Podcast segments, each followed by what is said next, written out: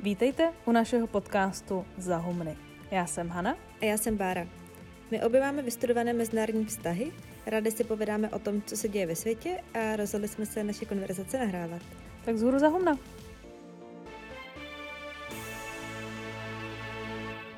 Tak dneska je tu další ze série podcastů s hostem a protože to už dvakrát byl Filip Zajíček, tak v rámci zachování dobrých vztahů na bytě jsme museli pozvat Andy. Ne, eh, žerty stranou, dneska tu s námi sedí naše spolubydlící a kamarádka Andrea Procházková. Ahoj, ahoj, já jsem konečně ráda, že jsem vyrovnala skoro Filipa aspoň do poloviny. Přesně tak je to 2-1, takže doháníš. Um, tahle epizoda vznikla na základě jednoho komentáře na Hero Hero od eh, Kláry Trávníčkové, které tímto děkujeme, že byla um, spouštěčem. A ona nám napsala strašně milou zprávu o tom, že jí na Humnech baví kombinace věcí a jedna z těch věcí je nějaký náš implicitní feminismus, což je strašně hezké slovní spojení a zároveň to odstartovalo v naší kuchyni debatu, kde jsme se dostali k tomu, že spousta témat se nám opakovaně vrací a možná mají i co dočinění s tím, že jsme ženy, respektive, že se člověk z té ženské perspektivy na ty věci nevyhnutelně dívá. A tak jsme se rozhodli, že jelikož to stejně pořád dokola řešíme mezi sebou, tak by mohlo být zajímavé to v nějaké samozřejmě scenzurované podobě, aby nebylo narušené soukromí nikoho, probrat i na záznam. A ještě navíc skoro na den přesně rok poté, co tu naposledy seděl Filip. A my jsme si vybrali tři okruhy témat, které se nám v těch diskuzích vlastně nějak opakovaně vrací. Je to přátelství, úspěch a kariéra a vztahy. A aby to mělo nějakou strukturu, tak vlastně každá z nás si pod svoje křídla vezme jedno z těch témat a ke každému jsme vymysleli pár podotázek, který vlastně nám přijde důležitý se o nich uh, v té konverzaci pobavit. A než se teda dostaneme ještě ale k těm jednotlivým blokům, tak vlastně jsme si říkali, že by bylo dobrý poprosit Andy na začátek o malý vlastně úvod do toho, proč tady my tři právě teď sedíme, protože je to asi dobrý to říct na začátek jako úvod do té celé konverzace. Tak díky uh, za pozvání a já teda začnu asi Hankou, protože je důležitý říct, že my jsme se nepotkali všichni tři najednou ani, a dlouho jsme se vlastně jako nesešli v žádném společném formátu. Hanku jsem poznala, respektive jsme se poznali v dubnu 2017 a to tak, jak se dneska lidi asi poznávají, když uh, nejsou ze stejné rodiny, ze stejného okruhu přátel a to na sociálních sítích. Myslím, že to byl Instagram kdy já jsem psala článek, uh, respektive dělala rozhovor o chemických zbraních a Hanka zrovna ten den, kdy jsem to dopsala, tak napsala na svůj Instagram, že dělala pap- akademický paper o stejném tématu, tak jsem jí tam nějak napsala a pak jsme v rámci jako debaty na sociálních sítích došli k tomu, že já budu moderovat debatu, tehdy to bylo taky o feminismu, myslím, a, a byl tam na jedné straně uh, Tanislav Křeček a na druhé straně třeba Silvie Lodr a Polena Rychlíková. Tehdy jsem tě tam pozvala a začali jsme se jako bavit a já jsem pak na začátku září toho stejného roku, takže 2017 za tebou přijela do Bruselu, kde to bylo skvělý, vzpomínám si na, na to, jak uh, jsem ukázala kavárny, jak jsme tam jedli suši u kostela a, a prostě jako, protože to byl úplně nový svět i ve smyslu toho, že, že to bylo jako Brusel, ty instituce a ty jsi tam tehdy dělala jako super práci, která mi přišla mega zajímavá a mega důležitá. No, tak to byl asi takhle, takhle náš začátek. Napadá ti k tomu ještě něco, co jsem třeba vynechala? Ne, že to sushi bylo makiso a je to nejlepší sushi, tak Bruselu doporučuju. Takže tady i taková menší reklama. A s Báru jsme se vlastně potkali hodně podobně ve smyslu toho časového úseku, protože jsme obě byli na stáži v Respektu a v létě 2017 uh, jsem jednou šla na oběd a nechtěla jsem jít sama, tak jsem tam šla za uh, Bárou a ještě jedním stážistou, jestli bychom nešli na oběd a nakonec jsme šli na oběd a bylo to skvělý a myslím, že tam to celé začalo a pak jsme se v Respektu jako hodně bavila, hodně jsme spolu prožívali ty začátky, to, že nám někdo zadával velký texty a že jsme je museli psát. Já jsem tak jsem s Barou řešila, že psala svůj první profil. A už nevím, koho to bylo, ale vím, že jsme to řešili, že jsme to posílali dokonce předtím, než to posílala editorovi. A to, jak jsme se společně protli, to se stalo v dubnu 2018. Já bych chtěla říct, pardon, přesně rok poté, co ty jsi mi poprvé napsala na Instagramu, tak 6. dubna to se stalo, to, co ty řekneš. Ano, je to, je to skoro osudový, a, i když to tak vůbec nevypadá.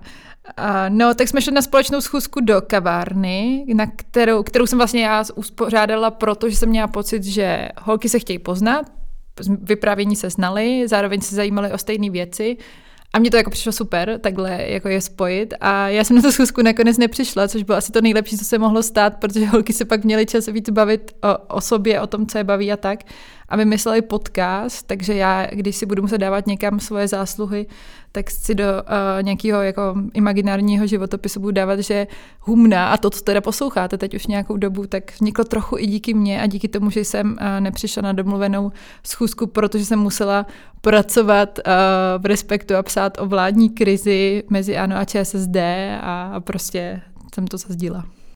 A když už tady takhle mluvím, a, tak a, já jsem si vzala na starost první téma. A ta první otázka, kterou jsem si připravila je, když se na tohle naše setkání jako ohlédneme zpátky, tak to vlastně vypadá strašně náhodně, že tu dnes spolu sedíme.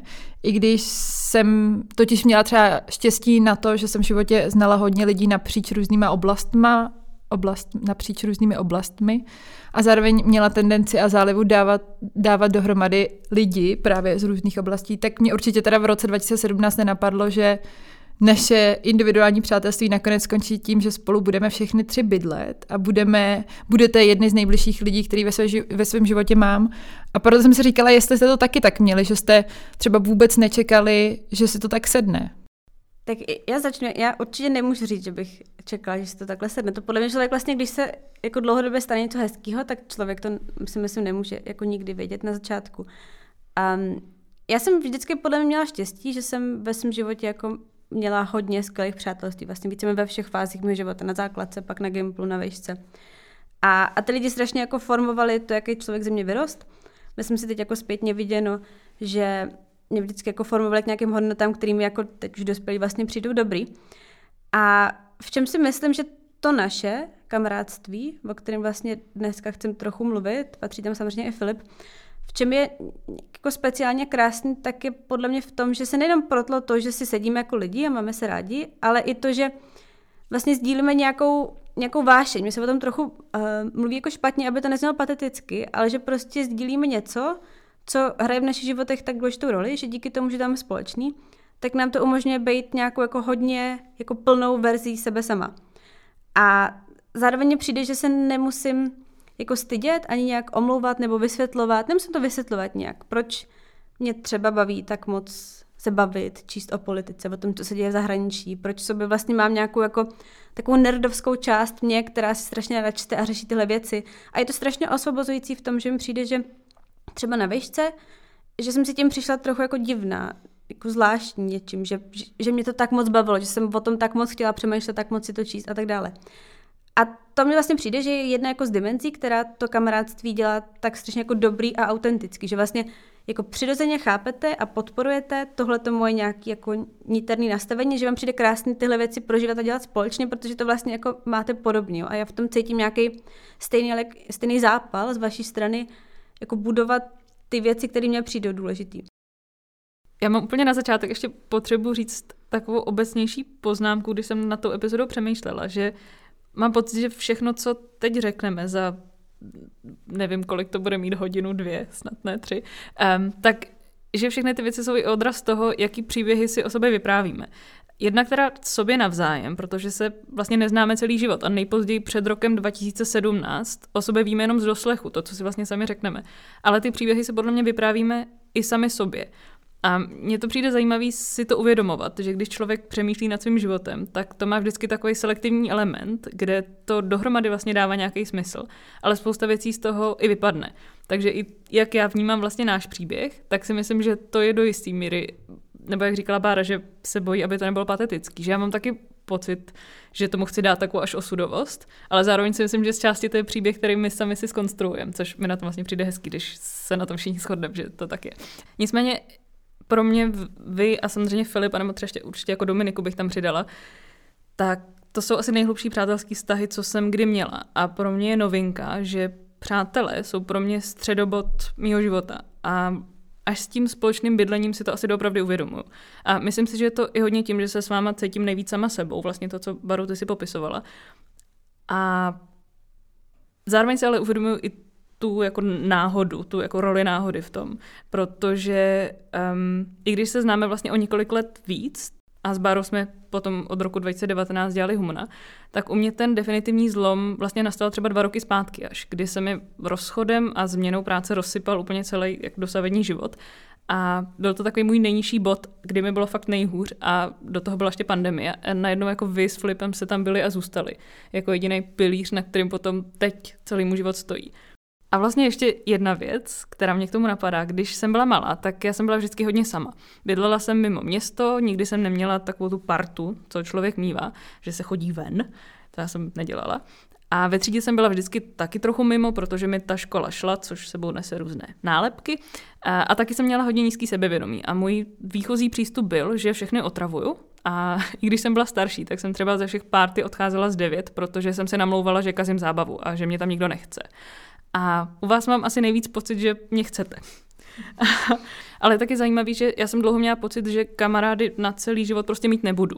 Že se to děje jiným lidem a ne mně. A chtěla jsem si asi namluvit, že to stejně ani nechci, protože já jsem prvních deset let svého dospělého života byla skoro pořád jenom v nějakém vztahu. A teď nedávno jsem o tom vyprávěla svýmu prvnímu klukovi a ten říkal něco ve smyslu, že je fajn, to přece vždycky chtěla mít takovýhle kamarády. Když jsem mu vlastně říkala o vás, tak uh, to mi přišlo zvláštní, ale kouzelný, že jsem si to neuvědomovala, ale on má vlastně pravdu, teďka zpětně viděno.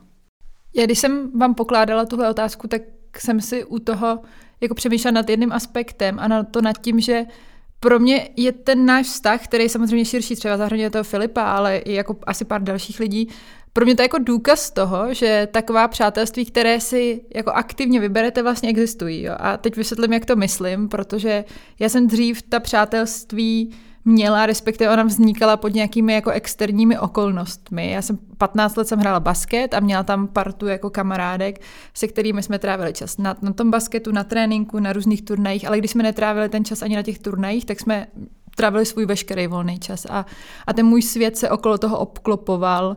Do určité míry naše rodiče se bavili, byli jsme na malém městě, takže to byla jako věc, kdy ta přátelství vznikala ne, že bychom neměli jinou možnost, ale spíš to vzniklo v nějakém jako kontextu, který byl, protože nám bylo tolik, na, kolik nám bylo a že jsme ten život, který jsme žili. A navíc ten sport do určité míry spojuje trochu jinak, tím vším, na čem je jako založený, ať je to ten adrenalin, ale především nějaké jako společné prohry a výhry a to, že vás to vlastně nutí sdílet ty věci. A ten druhý externí faktor byla jako škola, kde jsem měla jako skvělé třídy na střední, kdy vlastně máte pocit, že chcete se s někým jako pořádně bavit v té třídě, nebo na vysoké škole máte ročník, se kterýma jako potřebujete sdílet, co se na té škole děje, jak tu školu prožíváte a podobně. A že to neznamená, že tahle jako dřívější přátelství byla méně kvalitná nebo jako horší. Oni často trvají do teďka, ale byla v něčem jiná, protože byla tvořena v nějakým určitým kontextu. A u vás mám pocit, že jsem si to jako velmi aktivně vybrala a že to, když se to jako člověk aktivně vybere bez toho kontextu, tak se musí mnohem víc snažit a víc mu to jako přijde hodnotnější investovat ten svůj čas, protože tam nemáte ten kontext. A ve chvíli, kdy tam není ten kontext, tak musíte pro to přátelství dělat jako spoustu jiných věcí. A, a myslím, že právě s vámi to byl z jedné strany jako velmi aktivní výběr, především proto, že jsme si jako rozuměli, zvlášť i dohromady, a že, že jako máte podle mě v partnerských vztazích nějakou intuici, že to bude jako dobrý, tak já jsem jako neměla pocit, že to byla úplná náhoda, že když jsem se poprvé s váma bavila, tak jsem tam cítila takový to, takový to jako chvění, že tyjo, to by mohlo být jako dobrý, kdyby prostě za dva roky jsme tomu nějaký věnovali nějaký čas, tak proto jsem vlastně tu otázku i pokládala, přišla mi důležitá, že na jednu stranu to je strašná náhoda a nemůže to být uh, něco jiného, ale na druhou stranu jako není náhoda, že jsme dneska tady a máme takhle jako hluboký přátelství, protože třeba já jsem se jako aktivně rozhodla, že i bez jakýchkoliv externích okolností a my jsme tehdy s Bárou nevěděli, jestli budeme obě v respektu a jak to vlastně jako skončí, nebo jestli spolu budeme bydlet, jo, tak, takže jsme se takhle proto rozhodli. Ta druhá otázka je, jak obecně vnímáte ženská přátelství a jestli jsou pro vás v něčem specifická jiná, jestli nad tím vůbec takhle jako přemýšlíte. V mém případě podle mě platí trochu to, co si ty říkala v tom, že nějaký kamarádství jako vznikají tak, že eh, že ty podmínky pro to vytvoří to okolí vlastně. A já si myslím, že v mém případě to platí na to, že kdybych se podívala na vlastně nejlepší přátelství, jaký mám, tak většinou jsou, jsou to holky, jsou to ženy. A vždycky to tak bylo a myslím si, že samozřejmě ta obrovská výjimka je Filip. A myslím si, že v mém případě to bylo i tím, že jsem dlouho byla nějakým způsobem jako nesebejistá holka, co se vlastně bála projevovat. Tím pádem se pohybovala v těch strukturách, jak, jak jako byly nastaveny a myslím si, že jako se často stává, že vlastně jste v situacích, kdy interagujete, jako zvlášť jako během jako dětství a dospívání, kdy interagujete víc buď s holkama nebo s klukama. Já jsem taky hrála basket, prostě basket hrajete v holčičním týmu. Na začátku, když si jako vybíráte, s kým budete sedět na, na tom gimplu, kam jste jako přišli nikoho jste neznali, tak vlastně si jako spíš sednete s holkou. A na táboře jsem ve stanu vydala s holkama. Teď jako jmenuju všechny ty um, jako situace, v kterých vznikly fakt dobrý mé přátelství.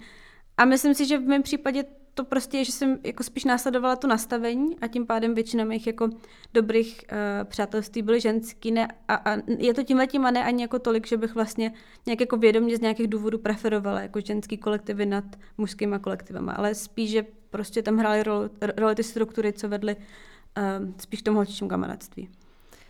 Já jsem asi nikdy moc nepřemýšlela v těchto kategoriích holčičích a klučičích přátelství. Respektive, jak pro mě dlouhou dobu byly ve středu dění ty vztahy, tak jsem se asi dopouštěla té chyby, že jsem to přátelství považovala za něco skoro až na vedlejší koleji. A je vlastně jedno, jestli s holkama nebo s klukama.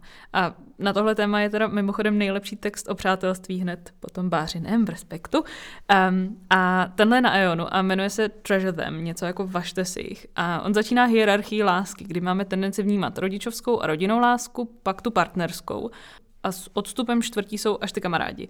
A v tom textu se píše, že je to hloupost, že právě ty přátelské vztahy jsou pro šťastný život nejdůležitější. A moje poslední dva roky tohle strašně potvrzují. A nepočítala bych to jenom do těch ženských přátelství, protože samozřejmě máme Filipa, což máme tendenci mu asi dávat prostor, protože tady není. Ale jako... Což u mě jste nedělali, bych chtěla říct. no tak, protože to nebylo tak intimní konverzace. Ale já vlastně mám pocit, že k Filipovi přistupuju stejně jako k vám.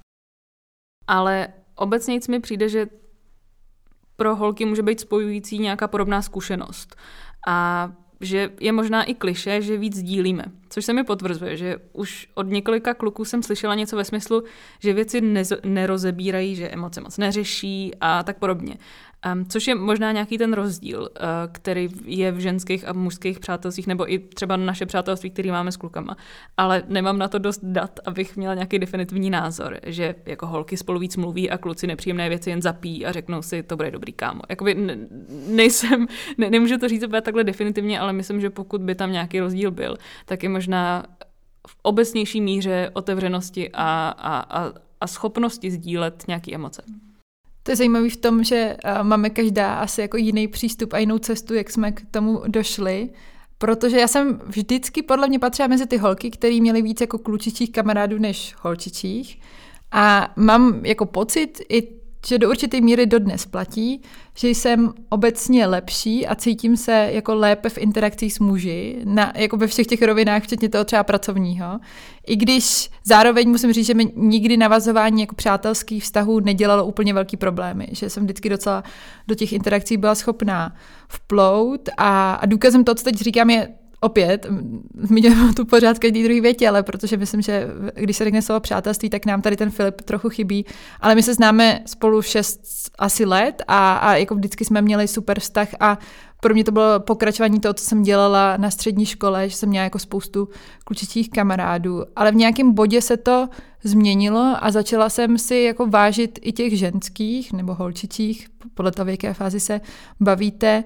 A, a určitě to tak jako nebylo dřív, že jsem to vyhledávala aktivně a dneska mám pocit, že to vyhledávám aktivnějš i jako díky tomu, co jsi popisala ty, Hanko, díky tomu, že sdílíš nějaké jako podobné zkušenosti a prožitky, které jsou hodně jako specifické a je to jako minimum případů, ale jako víc se chápeme a nemusíme si podle mě některé věci vysvětlovat, nebo když budeme diskuze o tom, co to znamená být žena ve, veřejnou, ve veřejném prostoru, nebo co vlastně by ženy jako měly dělat, neměly dělat, jo? a to jsou debaty které si myslím, že jako pro muže horší se do toho, nebo těžší se do toho vcítit. A tam já mám, hledám vlastně nějaký jako ujištění nebo rady primárně jako od žen, od holek v mém uh, životě. A vy dvě jste byli, a jako pár ještě dalších samozřejmě, byly jako takovým zlomovým momentem, kdy jsem došla k tomu, že klučičí jako přátelství jsou fajn, ale někdy se v nějakém aspektu jako nedokážou asi vyrovnat tomu, uh, co může, o čem se můžete jako bavit s holkama, zvlášť když řešíte jako nějaké, a nechci říct jako systémové problémy, ale něco, co vás vlastně čeká, protože jste ženy, ať už je to, jestli chcete mít jako rodinu nebo nechcete, uh, co to vlastně jako bude znamenat pro vaši kariéru, což budou témata, které budeme probírat, ale tohle byl vlastně pro mě jako důležitý bod, kdy jsem si řekla, že ženská přátelství jsem možná trochu podceňovala, respektive nevyhledávala. Přátelství jsme chtěli v podcastu probírat mimo jiné proto, že to je pro nás důležité téma, což už jste určitě poznali podle našich odpovědí, které jsou docela dlouhé. Tak by mě zajímalo, jestli byste dokázali vypopsat, v čem jsou pro vás taková přátelství a především teda ta jako hluboká, ta dlouhodobě budovaná, důležitá a významná ve vašem životě. Já když jsem předtím mluvila o tom, že se náš vztah hodně zintenzivnil po té, co se mi rozsypal život, tak si myslím, že tohle byl nějaký spouštěč eh, k tomu, k tomu zintenzivnění. Ale pak přichází ta druhá část, kdy mám pocit, že jste takový olej do mého ohně, osobního i intelektuálního. Že já jsem typ člověka, co na věci přichází v dialogu a s váma mi ten dialog prostě jde nejlíp. A já mám pocit, že aby byl člověk dobrý v podstatě v čemkoliv, tak, a možná i ve vztazích, tak potřebuje kontakt s ostatními. A já už jsem říkala, že vy jste ze mě vlastně vykřesali moji nejlepší možnou verzi a to si asi myslím obecně, že možná existují lidé, co na všechno přicházejí o samotě v přírodě, jako Nietzsche, co chodil furt někde na procházky, ale pro mě jsme prostě společenská stvoření a teprve v interakci s ostatníma se zhmotňuje to, co je jinak schovaný někde v našich hlavách.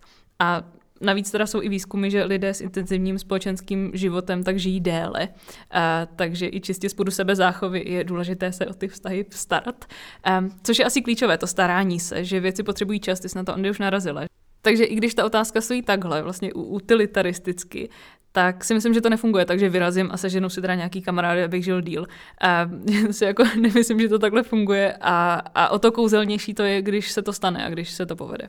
Mně přijde super to, co jsi říkala o tom čase, protože ty jsi to zmiňovala, jsem loni psala text do respektu o přátelství, uh, takže s, uh, si v tom, co tady řeknu, přijdu, že mám ne autoritu uh, k tomu mluvit, ale vlastně tam byla jedna z věcí, která mi utkvěla v hlavě jako strašně zajímavá, i když jako velmi intuitivní. Ten čas, co jsi říkala, jo, že vlastně, aby nějaký vztah někam došel, tak to prostě ne, jako ne, neúspěchá, to nestane se to přes noc. Jo? Tam byly prostě vážně spočítaný v průměru, kolik jako hodin potřebujete nainvestovat do toho, abyste toho člověka jako poznali. A myslím si, že s tím ale jde zároveň jako nějaký poznávání sama sebe. Já vlastně, když dneska jako řeknu, a to, co jsem zmínila před chvílí, že vy pro mě, teď konkrétně třeba vy dvě jste tak důležitý, protože mě znáte až na nějaký jako dno mojí duše a jako chápete ho a nějak jako ho intuitivně sdílíte. Um, tak vlastně tak to nebylo samozřejmě jako od začátku, k tomu se člověk musel dojít. A mně vlastně přijde, že strašně důležitá část, kterou jako vnímám, že propojuje nějaký můj jako osobní a profesní růst v vozovkách, za kterou můžete vy, tak je, že jste mi jako hodněkrát, abych to nespočítala, dali jako důvěru v to, že moje touha dělat nějaké věci vlastně není jako naivní nebo neopodstatněná. A jak jsi jako říkala ty, Hani, trochu, tak vlastně jste jako vyživili nějakou část mě, která jako mohla na jednu stranu podle mě klidně odumřít a dneska je pro mě strašně důležitá a jsem strašně ráda, že ji mám. A jako v, třeba v tvém případě, Hani, eh, to bylo, když vlastně, mm, to, jsou naše humna prostě tohle. Já už jsem to vlastně myslím, jako říkala, když jsme se o tom bavili loni, ale když já jsem před těmi třemi lety přijela z Ameriky, tak jsem byla taková jako strašně prostě nadšená po tom semestru, byla jsem, jako chtěla jsem dělat různé jako věci, nějakým způsobem zasahovat do veřejného prostoru, těšila jsem se do školy a hrozně jsem narazila. Já jsem se, ta škola mě nebavila, nebyla to jako vůbec žádná výzva, nebyla jsem schopná najít žádnou novinářskou práci. A jediný prostě, co jsem pak vlastně našla, bylo jako kopírování uh, četky, což mě nějakým způsobem jako naučilo nějaké věci, ale vlastně mě to nenaučilo to, co jsem chtěla. A mně se tehdy vrátil pocit nebo jako tendence, ke který si myslím, že mám jako sklon, a to je jako vnímat to, že situace kolem mě vypovídá o mně. Že vlastně vypovídá o tom, že na to prostě třeba nemám a že je to vlastně objektivní výpověď o mých nějakých schopnostech. A tím, že my jsme tehdy jako si prostě řekli, že chceme založit ten podcast, byť to byl jako strašný sranda projekt, um, tak pro mě to bylo strašně důležitý, protože jsme tenhle pocit rozbořili, že vlastně jako společně se mohla získat pocit, že můžu převzít kontrolu nad nějakýma věcma. Že to není jenom tak, že jsem jako v té situaci a musím čekat, co na mě jako spadne, ale že ty věci konkrétně můžu začít měnit. Bez jako záštity kohokoliv formálního. A to pro mě podle mě byl strašně jako silný moment, z kterého jsem těžila, z toho uvědomění, že je to možný a že to jako zvládnu, jako dodnes. A stejný jako případ je vlastně s Andy, ale jako v případě novinařiny. Kdy já jsem si jako jistá, že kdyby nebylo jí, tak vlastně dneska nejsem novinářka, protože bych to vzdala, jako šla bych dělat něco jiného několikrát. A vlastně mám pocit, že Andrea jako viděla něco, co já jsem dlouho neviděla. A nějakým způsobem jako kontinuálně mě zvedala z mého novinářského dna, nejen jako tehdy, ale třeba i dneska, když člověk jako v té jako současné novinářské práci vlastně propadá jako různým uh, pochybám. A, takže samozřejmě to naše přátelství není jenom jako o práci o těchto věcech, to rozhodně ne, ale mám pocit, že vlastně jako díky němu jsem došla do bodu, kdy jsem spokojená jako s touhle částí života a hrozně se prostě v ní jako sformovala velká část mojí osobnosti, která je tak, jak je dneska. No není to o práci, ale je to o nějakém sdílení, že jo? těch každodenních věcí, což když spolu bydlíte, tak to ještě se jako mnohem víc posiluje. Já souhlasím s tím, že um, jsem díky vám rozhodně lepší člověk a to v tom, že vlastně vám ty přátelé podle mě nastavují zrcadlo, aniž byste to uvědomovali. Tím, jak se v některých situacích oni chovají a jak se říkáte, jak byste se možná chovali vy a že nevíte, jestli to je jako úplně dobře. Jo? Já jsem byla hodně soutěživá. Byla? Já jsem chtěla říct, ve všech aspektech svého života. Ve sportu jsem stále, ale tím, jak jsem prostě jako velkou část svého života sportovala, tak jsem byla i soutěživá v tom, jaké verze jako života mám já a jaké verze jako mají lidi okolo mě. A nechci říct, že jsem jim jako nepřála úspěch, ale jako byla tam taková ta pocit té žárlivosti, která, která, který podle mě není jako dobrý pro obecně budování vztahu. A s váma, a to my se o tom často bavíme, takže holky k tomu určitě něco dodají, je, že my na sebe žárlíme všichni, a hez, ale hezky a nesoutěživě. A myslím to tak, že my jsme hodně jiné, ačkoliv se možná jako zdáme hodně podobné v některých jako těch, dejme tomu vášních, o čem, mluvila Bára, ale to, jaké máme jako životní příběhy, cesty a možná jako budoucnost, tak to je hodně jiné. jiné. A já jsem jako viděla, jak mě vždycky bavilo, že jste obě byli strašně kosmopolitní a strašně jste toho jako viděli, zažili a, a bylo to především spojené se zahraničím. A já jsem v tu dobu, když jsme se potkali, tak už byla nějakou dobu v respektu. A jako uvažovala jsem nad tím, co bude moje budoucnost a co ne. A věděla jsem, že do určité míry jako takhle kosmopolitní nikdy nebudu. A cítila jsem v porovnání s vámi třeba jako určitou malost v tomhle ohledu, kterou jako nikdy nedoženu, ale bylo jako příjemný to jako smíření se s tím, ale zároveň jako nějaká inspirace toho, že v tom dělám jako různý jiný kroky, který já můžu v té situaci, ve které jsem a v té životní dráze, ve které jsem, takže jsem třeba i díky vám odjela na rok do Heidelbergu a nemyslím si, že možná v té pozici, ve které jsem byla, bych vlastně odjela, kdybych vás neznala a kdybych jako na, na, na vás neobdivovala to, jak uh, umíte jako cizí jazyky, to, jak vlastně se zajímáte o to zahraničí a že i tohle jste ve mně zbudili, tak to je třeba jako pro mě něco, v čem je to jako důležitý, že je to trochu sobecký, že se dělám, že máme radost z toho, že nás jako dělá, že se děláme navzájem jako lepšími lidmi. No, já bych do toho jenom skočila, protože mě přitom napadá k té žádlivosti, že si myslím, že u nás je to případ žádlivosti bez pocitu ohrožení. Ale že si to člověk zároveň i přeje a že to neohrožuje nějakou jeho identitu, protože právě protože si myslím, že vlastně každý stavíme svoji identitu a svoji mm, svůj jako pocit hodnoty na něčem trochu jiným. Že je to inspirace a není to přesně jako negativní emoce, že bychom to tomu druhému nepřáli, ale je to něco, co vlastně vás, nás nutí jako dělat v tom směru aspoň trochu něco, protože, protože to chcete za prvý sdílet a za druhý vidíte, že to je jako dobrý a důležitý.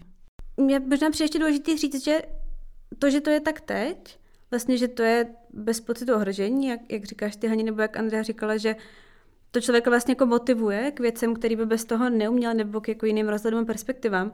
Takže to zároveň je stav, do kterého si ale člověk musel dojít, podle mě. Že to tak vlastně nebylo vždycky. Jo? A není to úplně, já třeba kdybych dala jako příklad, vlastně jako osobní, ale asi jako má smysl vlastně mezi mnou a Andreou, tak vlastně tím, že obě dvě děláme novinařinu, tím, že obě dvě jsme vlastně jako přišli na do respektu a pak se ty cesty nějakým způsobem jako rozešly jinak, tak si myslím, že tam to porovnání vlastně dává smysl v tom smyslu, nebo v tom ohledu, že člověk se s tím musel naučit pracovat, s tím, že ty cesty nejsou stejné. A myslím si, že vůči sobě navzájem vlastně člověk vnímal ty skvělé věci, které dělá ten druhý člověk, který já jsem vlastně jako neměla. A na, začátku jako víc, než se byl vědomý těch výhod, který skýtá ta jeho cesta. A myslím si, že bez toho, aniž by člověk se naučil, jak se vypořádat s těma negativníma emocema, tak by se nemohl jako dostat do toho bodu, kdy oceňuje to, co mu dává teď ta jeho cesta. Jo? Že vlastně teď je to vlastně jako dobrý, jako zdroj inspirace, ale nebylo to tak vždycky. Jo?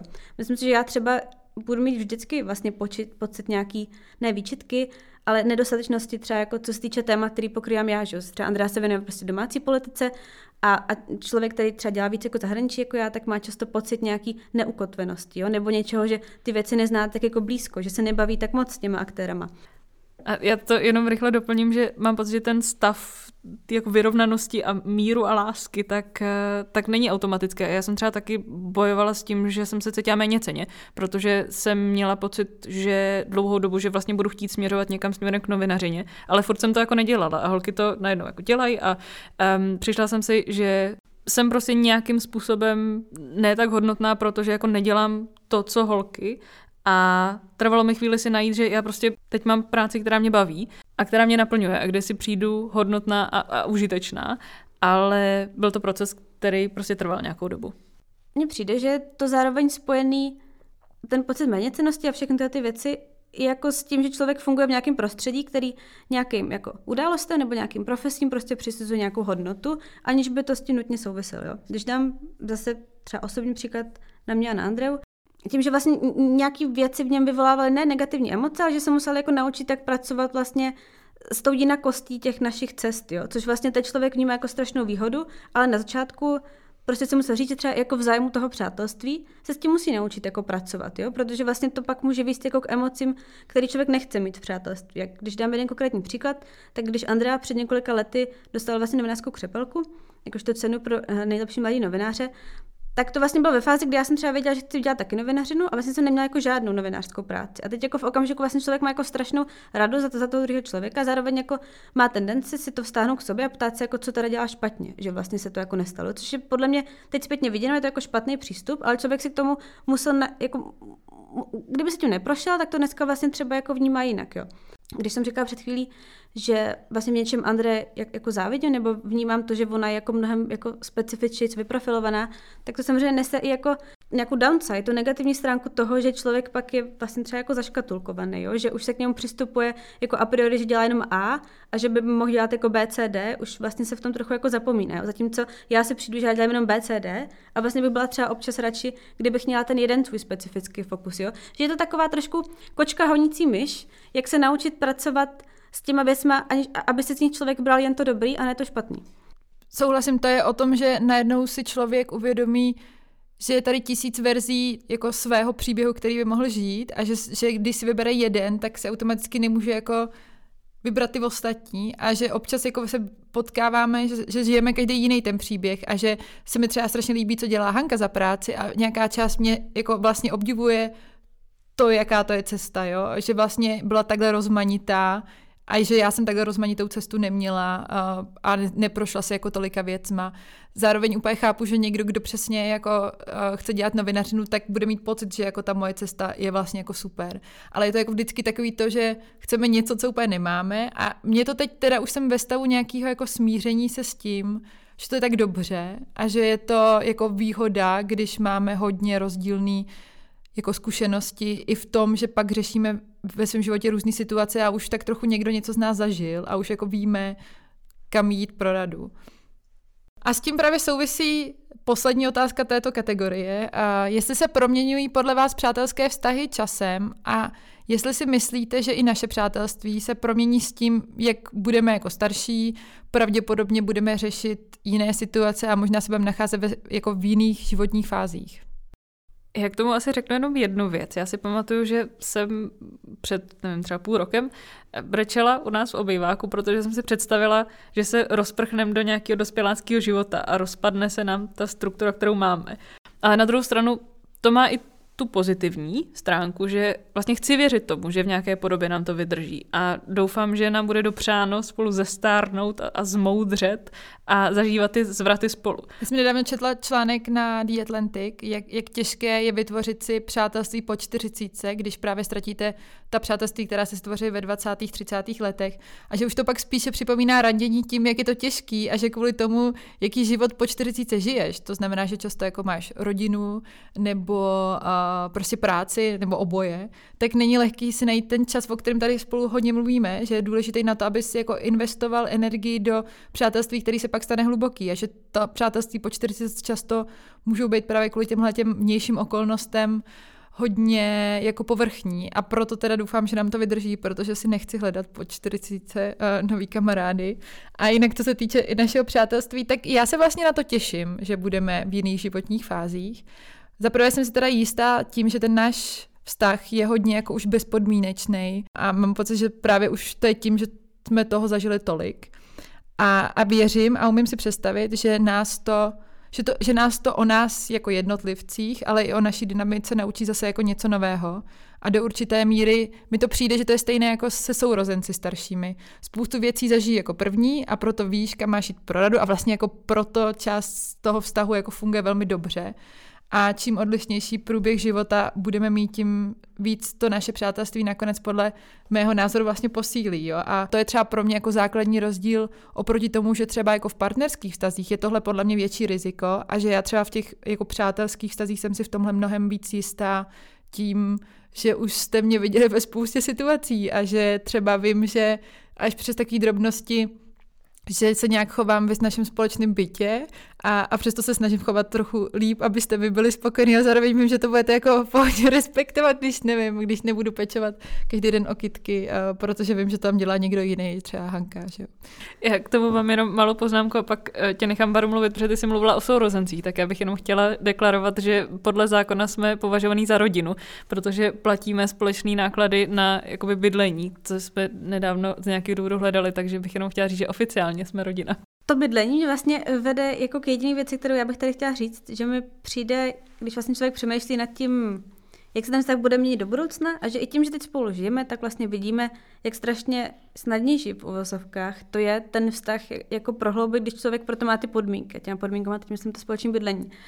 A já bych tady zmínila jiný text z Atlantiku, velký rodinný omyl, eh, my jsme ho překladali v Respektu do speciálu, kde vlastně píšou o tom, že ta vidina nukleární rodiny je vlastně jednak, jako co se týče dlouhodobé historické trajektorie, jako anomálie. Není to něco, co lidi dělali jako tisíce let, dělá se to několik desítek let vlastně jenom. Ta představa, že dva rodiče a tři děti žijou v jednom baráku, kolem kterého mají zahradu, a že tak je to vlastně jako nejlepší a nejnormálnější v úzovkách. Takže to je vlastně ten velký rodinný omyl. Jo? A já si myslím, že to je třeba něco, o čem my se spolu jako často do, jako bavíme, když přemýšlíme o budoucnosti, že bychom chtěli nějakým způsobem ten společný model takovýhle jakoby až komunitního soužití zachovat. My často jako žartujeme, ale podle mě je to myšlený vážně, že bychom si chtěli sehnat jako vilu, kde bude moc prostě jako společně žít jako nějaký víc samostatnější jednotky, jako rodiny nebo prostě cokoliv, ale zároveň, kde budeme mít prostor pro to prostě si dát spolu v sobotu lívence a v neděli prostě pořešit politiku večer. A, a že mi to vlastně jako přijde jako strašně krásná vize budoucnosti, která umožní se posunout do těch dalších fází, ale zároveň vytvoří podmínky, které jako živějí i ten typ toho přátelství a toho vztahu, eh, který máme teď. To si myslím, že krásnější zakončení um, části o přátelství ani být nemohlo. A teď se přesuneme ke kategorii druhé, kterou si vezmu já a tím je úspěch a kariéra. My jsme to původně pojmenovali ambice a pak jsme slovo ambice opustili, protože má uh, pro nás negativní konotace, takže jsme to vyměnili za úspěch. A moje první otázka je, co se vám vybaví, když se řekne slovo úspěch? Já začnu odpovídat, protože s tou otázkou mám trochu problém.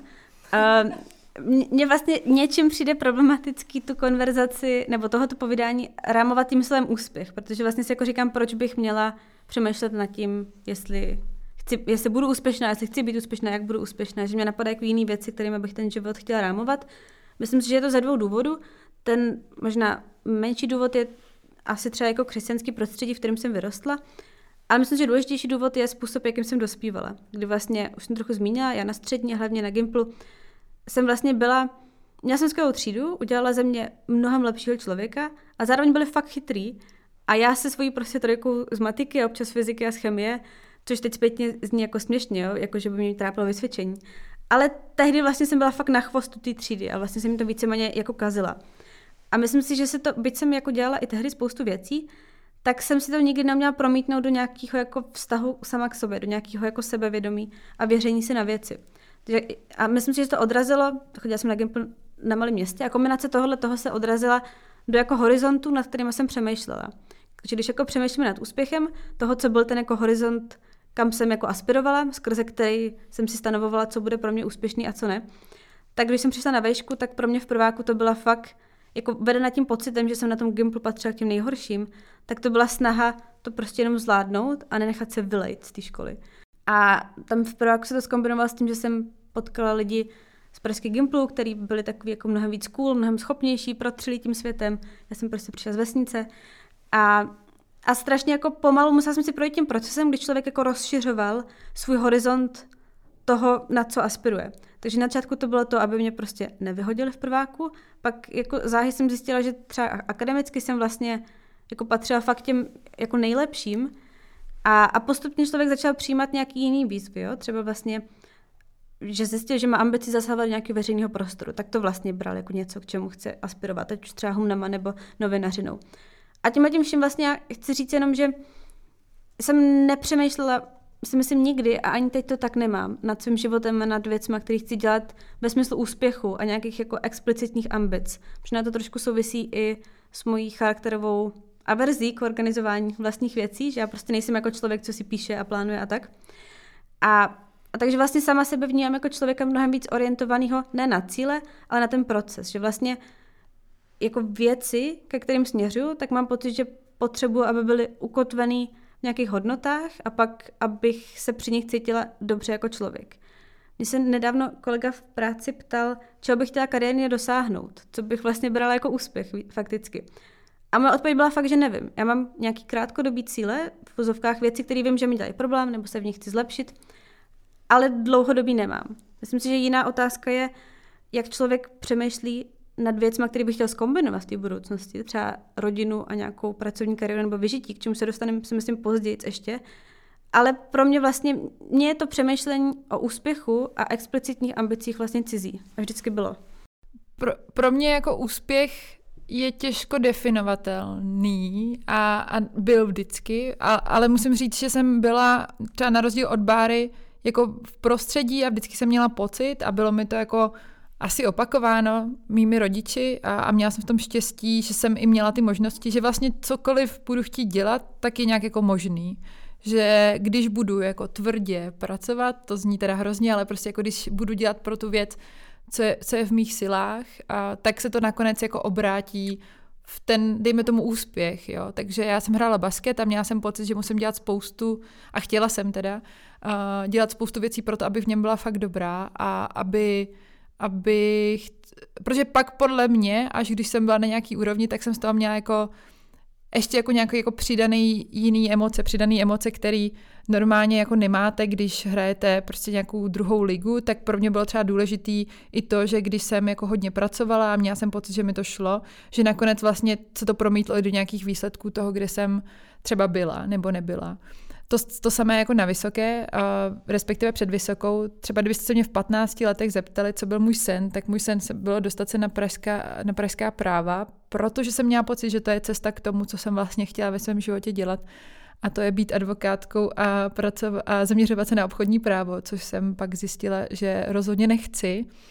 A, a dneska mám třeba obecnější vize úspěchu, jako dělat práci, která mě baví, mít ve svém životě jako lidi, které mám ráda a podobně. Takové hodně jako klišoidní věci, ale už jsem i díky té zkušenosti toho, že jsem si v 15 letech myslela, že vím, co je pro mě, jako dejme tomu ten úspěch, co bych v budoucnu chtěla splnit za cíl, tak jsem došla k tomu, že nemá úplně cenu mít ty cíle, protože pak dojdete k tomu, že máte nějakou představu o tom cíli a ta se vlastně neprotne s tou realitou, protože nedokážete odhadnout spoustu těch věcí. A jak definovat dneska úspěch je pro, pro mě jako zrádná věc, protože my si do toho můžeme třeba promítnout kariéru, ale zároveň znám úplně jiný legitimní verze příběhu, jako je mít prostě velkou rodinu, jo? nebo, já nevím, cestovat celý život. Jako vlastně to, co ten úspěch má být, je hodně individuální a mně se ani nelíbí o tom mluvit jako o kategorii, která prostě automaticky souvisí s prací kdy, kdy já jsem si našla jako zajímavou dynamiku s úspěchem, je, kdy jsem se ocitla v situaci, kdy všichni nějakou situaci, která se týkala mě vnímala jako úspěch a já jsem ji jako úspěch vůbec nevnímala. A Bára už to i zmiňovala, já jsem dostala novinářskou křepelku a tehdy se to strašně jako oslavovalo částí novinářů, samozřejmě v redakci byli nadšený. Já ten den, kdy jsem to jako dostala, jsem do určitý míry taky měla radost. Kdo by jako neměl, to bych asi musela být úplně nějaký sociopat, ale, ale zároveň jsem si do toho promítla jako strašně velký očekávání těch médií, těch lidí okolo mě, který mě nakonec do určitý míry svazovali a vůbec jsem neměla jako pocit toho úspěchu a už by mě vůbec nenapadlo třeba Báro, že to te, na tebe takhle jako působilo, protože já jsem měla úplně diametrální, di, diametrálně jiné vnímání toho, jak ta situace pro mě jako vlastně nebyla úplně extrémně pozitivní. A říkala jsem si, že to je spíš jako něco, co uh, co na mě jako nakládá očekávání, který možná nejsem schopná, ale možná ani ochotná a nechci jako plnit. No. Tak jenom vlastně, že to já si vybavím se slovem úspěch, vlastně tu opačnou stranu toho, jak něco může vypadat jako úspěch a vlastně ten jednotlivec to nemusí tak vnímat. Já si myslím, že to vnímám na dvou rovinách, kdy ta první je nějaký optimistický nihilista ve mně, který by řekl, že je to úplně jedno, protože jsme jenom smítko prachu, co letí vesmírem. Um, ale kdybych nad tím přemýšlela na trochu menší škále, než, než je ta kosmická, um, tak si myslím, že doopravdický životní úspěch je to, že člověk najde balans mezi tím, že mu stačí to, co má, a mezi tím, že bude chtít víc, že nestratí nějaký drive, chuť se učit a vlastně obecně asi chuť do života. Což se ještě pojí i s tím, kdo je vlastně arbitr toho úspěchu. Já hodně přemýšlím nad validací a odkud ji člověk bere. A byť bych byla ráda, abych to byla já, takové to, stačí mi, že jsem lepší, než jsem byla včera, eh, tak pořád asi chci i nějaký uznání zvenku. A ten trik podle mě je v tom, vědět, za co vlastně chci pochválit. Že já jsem ohledně tohohle třeba tady hodně klidnější a sebevědomější, protože mám pocit usazení se v tom, v čem jsem dobrá, s čím chci být spojovaná a za co chci být vlastně chválená, co je ta moje identita. A to zase jsem nedávno s někým řešila, že chceme na ostatní dělat dojem a teď je otázka jak. Někdo k tomu používá sportovní výkony, někdo vzhled, někdo peníze, někdo obsah knihovny a právě na základě tohohle, od čeho člověk odvozuje svoji identitu, tak od toho se bude i odvíjet pocit úspěchu a schopnost si ho nějak potvrzovat, ať už sám nebo z okolí. Takže abych to shrnula, tak podle mě to má dvě složky. Jedna je identifikovat, v čem chci být úspěšný, respektive co mi přinese pocit zadosti učinění. A pak najít rovnováhu mezi tím, že jsem spokojená a tím, že vlastně chci víc. Což mě možná trochu obloukem dostává k druhé otázce, kdy mě, když nad úspěchem přemýšlím, tak se mi s tím pojí takové dvě věty. A já bych vás, vlastně chtěla zeptat, jestli to s vámi nějak rezonuje a jestli jako vlastně tušíte, co chci říct. A ta jedna věta je um, budu šťastný až a ta druhá věta je dobrý a co teď? Já, mně se s tím spojí jako moje přemýšlení v pubertálním věku a přemýšlení o budoucnosti ve chvíli, kdy vlastně člověk si neumí dost věcí představit, což jsem trochu i popisovala.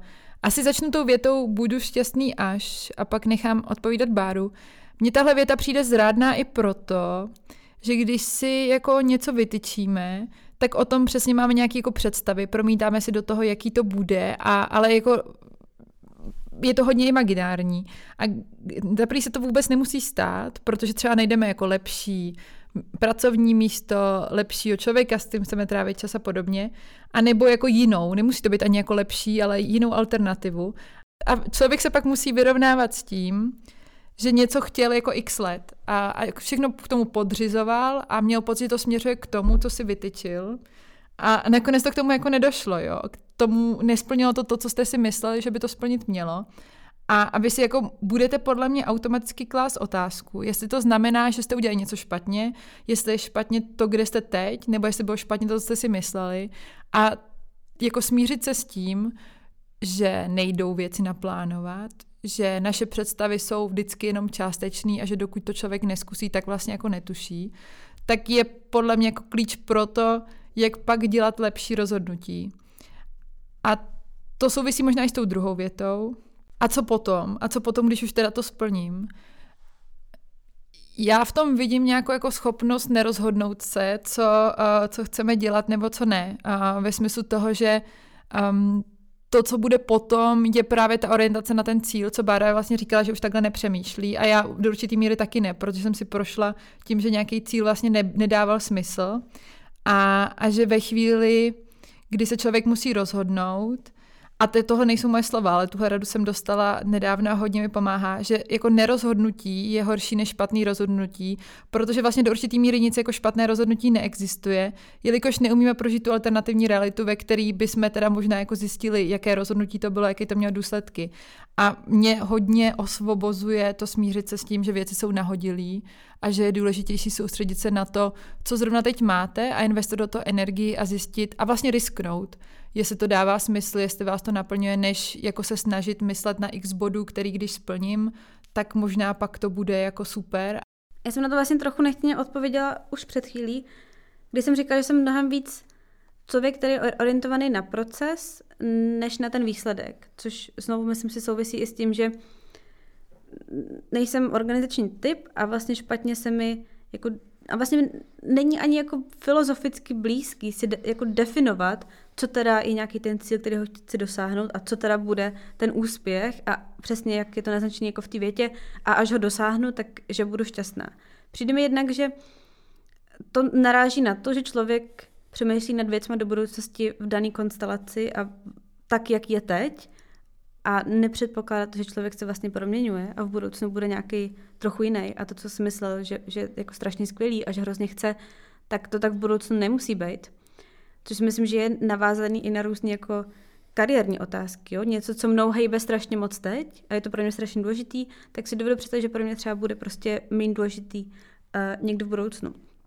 A myslím si zároveň, že jako v okam, myslím si, že je strašně důležitý, je to taková trošku jako klišoidní podle mě self-help věc, nebo já self-help nečtu, ale předpokládám, že to tam tak jako se říká, tak víte, že musíte být šťastní s tím, co máte teď. Jo? Mně vlastně přijde, že ten jako k, ne, ne klíč k úspěchu, ale proč já ani jako tak nerada přemýšlím o úspěchu, je, že mi přijde, že v okamžiku, kdy se člověk fixuje na nějaký budoucí bod hrozně, tak moc, že všechno, co má teď, jako podřídí tomu dosažení té věci v budoucnu, tak pak přesně. Je otázka, co bude potom, až to dosáhne. A je otázka, jestli mi to za to stojí vlastně, jo? když teď vlastně nejsem v té šťastné fázi, nebo teď všechno potřebuji tomu, abych někam došla a vlastně imaginárně si představuji, že někdy v budoucnu to bude skvělý.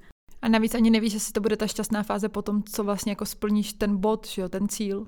Navíc, a, a navíc přesně si myslím, že tady platí i druhá věc, kterou jste Andy zmínila před chvílí, že člověk špatně přemýšlí o tom, že existuje víc správných rozhodnutí, respektive, že neexistují nutně špatné rozhodnutí. Podle mě, v jakýkoliv situaci člověk je, tak má třeba tři, čtyři, pět jako dveří, kterými může jít a budou vždycky dobrý, jen ho prostě dovedou někam jinam. A myslím, že ta jako fixace na ty jedny dveře, jako tu cestu k tomu největšímu úspěchu a největšímu štěstí, je podle mě prostě falešný, protože nic takového jako neexistuje. Jsou prostě verze života, který člověk může mít a vlastně přijde mi, že můžou být skvělý všechny. Jak ty každý větě řeknu jednu věc. Um, k tomu budu šťastný až, tak mě dala velkou lekci moje porucha příjmu potravy, kterou bych časově zařadila třeba mezi 18 a 23.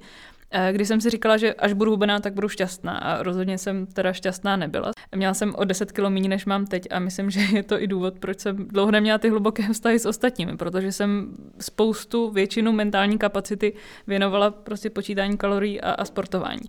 A myslím, že tahle zkušenost mě hodně odnaučila tomu budu šťastný až. A ještě mě teda napadá k tomu jedna věc, že je to možná i o nějakém společenském tlaku na to, co ten úspěch vlastně znamená, že budete šťastní až.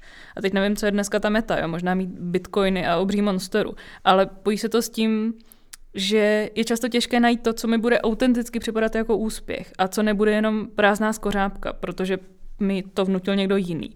A to může být hubenost, ale můžou to být peníze, může to být branč v Savoji, může to být dítě. A k tomu, a co teď? tak pro mě se to hodně pojí s průběžnou péčí o všechno, a co vy asi obě jste, jste říkali. A já si myslím, že jsem trochu větší cynik nebo skeptik než vy, um, že se nechci moc na věci těšit, protože se bojím, že nevídou a chci se připravit na tu horší variantu, že to prostě nemusí vít a tak se podvědomě tlačím do pozice, že radši nic nečekám a připravuju se na neúspěch. Ale na druhou stranu, já jsem v té pozici, a co teď ještě vlastně nebyla.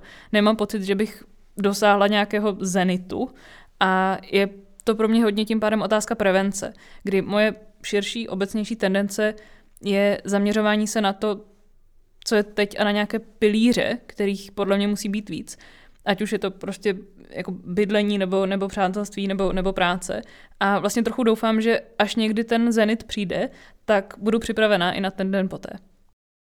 A teď ještě třetí otázka. Um, a sice by mě zajímalo, jestli si myslíte, že do definice úspěšného života zapadá ten koncept mít všechno.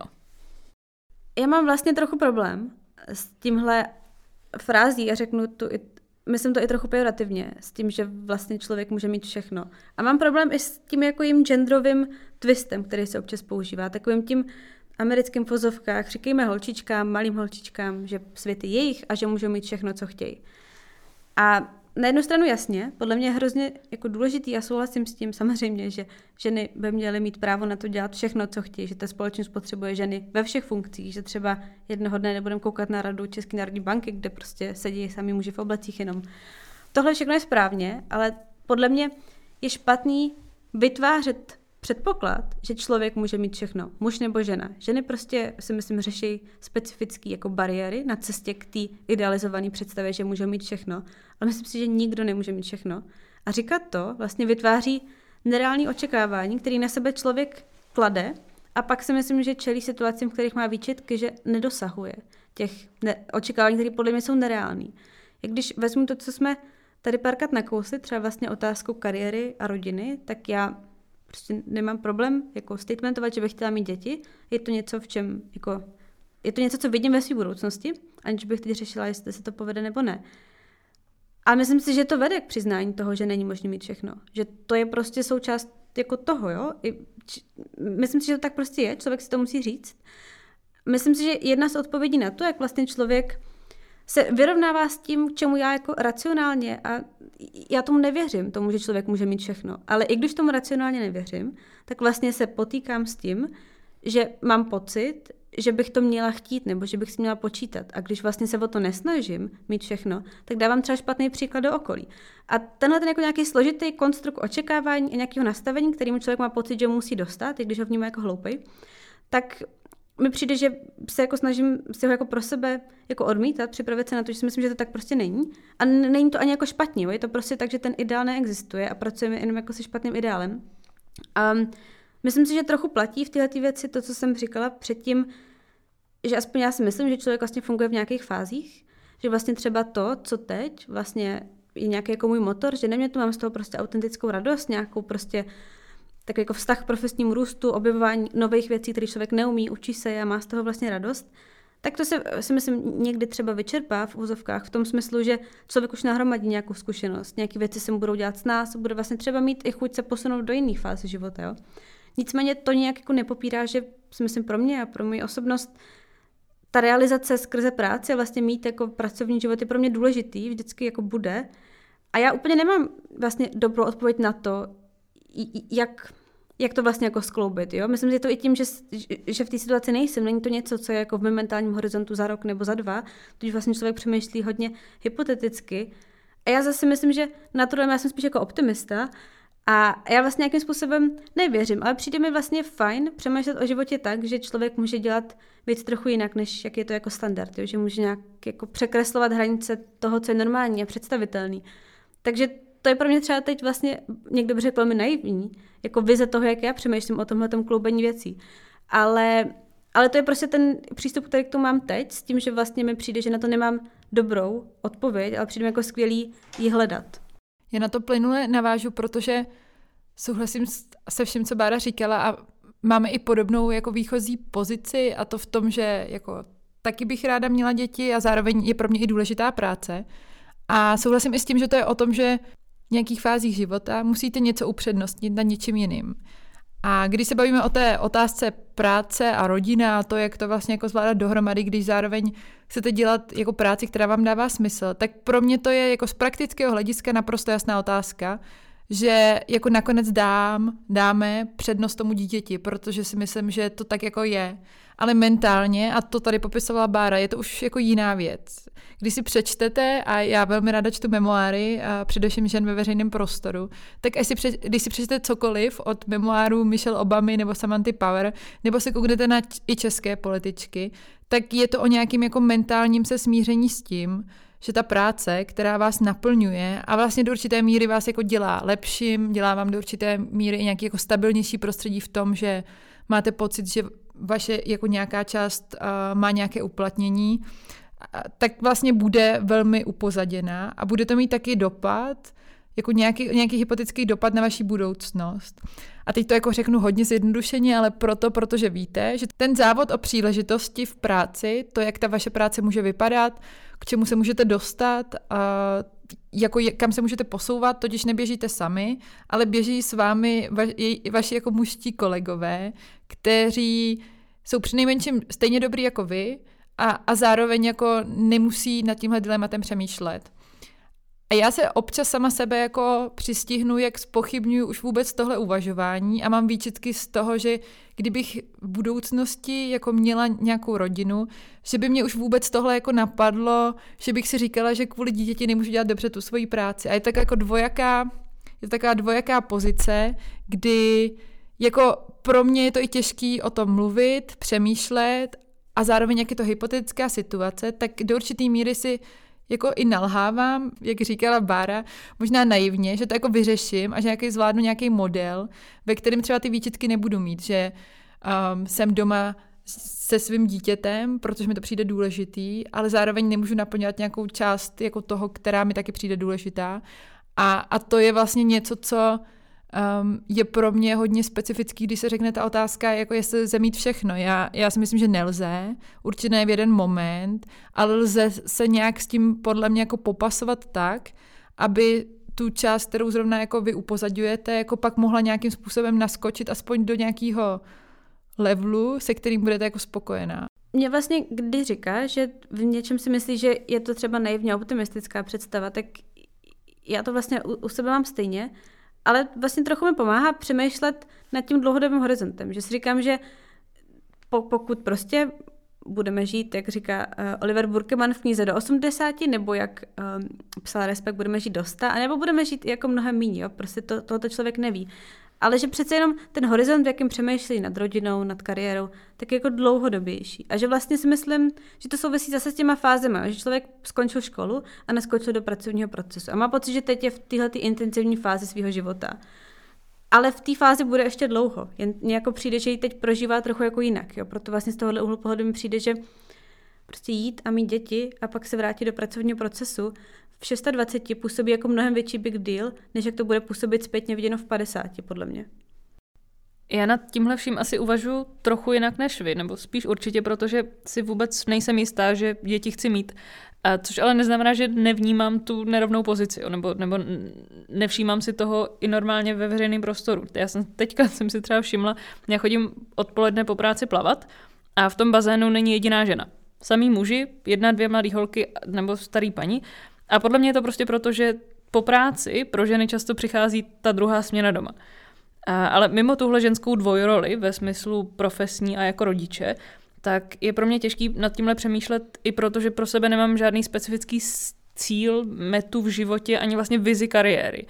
Um, já bych ráda měla na nájem a na dovolenou a zároveň bych také ale chtěla mít blízký vztahy, jako mám teď. A chtěla bych mít nějaký prostor, a dávat volný průběh svojí zvědavosti a nějaký naplňovat. A takže vlastně mám pocit, že, že teď aktuálně všechno mám asi až na partnera, který se do toho všechno, všeho asi tak nějak počítá. Um, takže mám vlastně jako všechno minus jedna, ťukám na dřevo. A vlastně si jenom přeju, aby tohle nějak vydrželo. A je pro mě těžký uvažovat v tomhle dlouhodobém kontextu, protože sama sebe, nemám vlastně žádnou vizi sebe sama. Ale vím, že do toho možná ty děti nezasáhnou. Na mě padla administrace třetí části té konverzace, což jsou vztahy. Myslím si, že to bylo trochu umyslně, protože já občas mám problém verbalizovat tohle téma, tak si myslím, že to je trochu, abych se pocvičila v tom. Myslím si, že určitě je to nejvíc osobní část téhle epizody, mluvit o partnerských vztazích, možná i nejnáročnější. Na to mluvit o tomhle tématu nějak obecně, protože z pochopitelných důvodů nechce mít do žádných jako specifik. Nicméně, myslím si, že řada z těch věcí, o kterých jsme mluvili, tak se promítá i do té vztahové části života. Že vlastně dneska mluvili jsme o nějaké genderové dynamice, to, jak se proměňuje, tak dopadá i na to, jak se třeba vztahy navazují, jakým způsobem člověk udržuje. S tím, že se dneska reálně mluví o tom, že se mění role žen ve společnosti, tak se pak právě proměňuje na to naváza, navázaná i dynamika partnerských vztahů. A zároveň asi třeba trochu mizí i pravidla pro vztahy. A podle mě vlastně dobrý výkop do téhle poslední části by mohla být otázka jednoduchá, jestli vy osobně máte nějakou zkušenost s touhle proměnou dynamiky. Moje odpověď asi bude relativně krátká a bude to vycházet z toho, že já, jak už jsem zmiňovala, tak jsem vlastně prvních deset z posledních 12 let byla v nějakých vztazích a v těch zbylých dvou jsem na moc rande nebyla, takže nemám asi dost dat na to vypozorovat nějakou zkušenost, kterou bych mohla, mohla zobecnit. Ale já si myslím, mě k tomu napadla jedna věc, že odhaduju, že na to bude mít vliv, že máme sociální sítě a různé dejtovací aplikace a podobně. A že to nějaké nastavení bez závazků nebo s mín závazky, tak je do jisté míry jednodušší, protože ty emoce, které normálně získám ze vztahu, tak můžu získat i jinde a za mnohem menší náklady, když to řeknu blbě. A my proto máme pocit, že jak se říká, že je důležitá komunikace, tak máme pocit, že přece komunikujeme, ale přitom nekomunikujeme vůbec nic. A já sama vím, jak je to těžké, že si myslím, že byť umím dobře číst svoje emoce a pocity a pak je komunikovat, tak se to musí potkat i na té druhé straně, což je občas problematické. Ale zároveň asi všechno, co teď budeme probírat, tak si myslím, že je hodně i dané tím prostředím, ve kterém se pohybujeme. Jsme ve velkém městě, bavíme se s lidmi, co mají nějakou dynamickou kariéru nebo práci a svět je prostě naše ústřice. A do jisté míry máme trochu asi jinak postavené tyhle vztahové věci, než třeba nějaký naši vrstevníci uh, jinde. Já vím třeba o lidech, co mají ve 22 dítě, ve 24 druhé. Nebo má člověk hypotéku a pak je podle mě ta rovnice napsaná úplně jinak – a my tam spoustu proměných prostě nemáme. A ještě asi poslední poznámka, proč na to nemám žádnou konkrétní odpověď, je to, že já jsem po hodně dlouhou dobu měla strašně nízký sebevědomí a vnímala jsem to tak, že se mi věci dějou. A neměla jsem pocit nějaký jako agency nebo, nebo moci. A jako v, v kontextu dynamiky, kde já jsem aktér, tak vlastně přemýšlím strašně krátkou dobu. Takže se pojďme k téhle otázce vrátit třeba za rok. Já teda taky budu na začátku statementovat, uh, že to je nějaký výřez, který jsem si osobně prožila a, a že zároveň nemám porovnání z těch minulých let, který, která, kdy ta dynamika mohla být samozřejmě jiná, ale já tu proměnu dynamiky vidím, cítím v jednom aspektu a začnu trošku jako ze široká, aby to bylo jako pochopitelné. Že já jsem nikdy neměla problém, i to, jak jsem byla jako vychovávána, přiznat si, že jsem jako chtěla dělat, a teď v úvozovkách, hodně v úvozovkách, jako velké věci, jako že do, výrazné věci, že jsem do určité míry jako cílevědomá, ačkoliv to slovo si myslím, že má trochu nezaslouženě hodně negativní emoce a, a konotace ve spojení s ženami a proto ho nerada používám. Ale rodiče mě prostě vychovávali tak, že mohu dělat cokoliv, proto se rozhodnu a rozhodně jako u nás doma nehrálo roli, jestli jsem žena nebo muž a jestli, že to bude mít jakýkoliv vliv na to. A když jsem začala chodit na rande, tak jsem začala jako ve své hlavě tak trochu spochybňovat, jestli to je vlastnost či charakterový rys, který kluci, jako který kluky spíš neodrazuje. Nikdy se samozřejmě nestalo, že jsem jako z toho slevila a že jsem hrála, že taková jako nejsem. Naopak jsem jako měla pocit, že bych ani nechtěla být s někým, komu tohle vadí ale do určité míry to spochybnění sama sebe a životního nastavení, respektive jako přemýšlení o tom tam jako bylo a občas jako je. To byla věc, kterou jsem si všímala, a když jsem začala chodit na rande.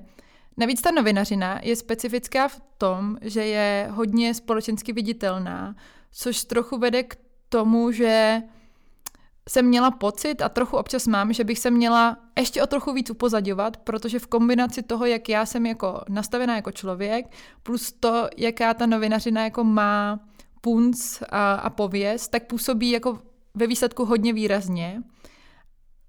A, a říkám, já už to teď jako nedělám, ale, ale jeden čas jsem nechtěla ty naproti jako sedící kluci, kluky a teď v úvozovkách opět jako děsit tím, že díky novinařině máte možnost bavit se s premiéry, předsedy stran a, a vlastně s významnými lidmi, který jako vidíte na televizních obrazovkách.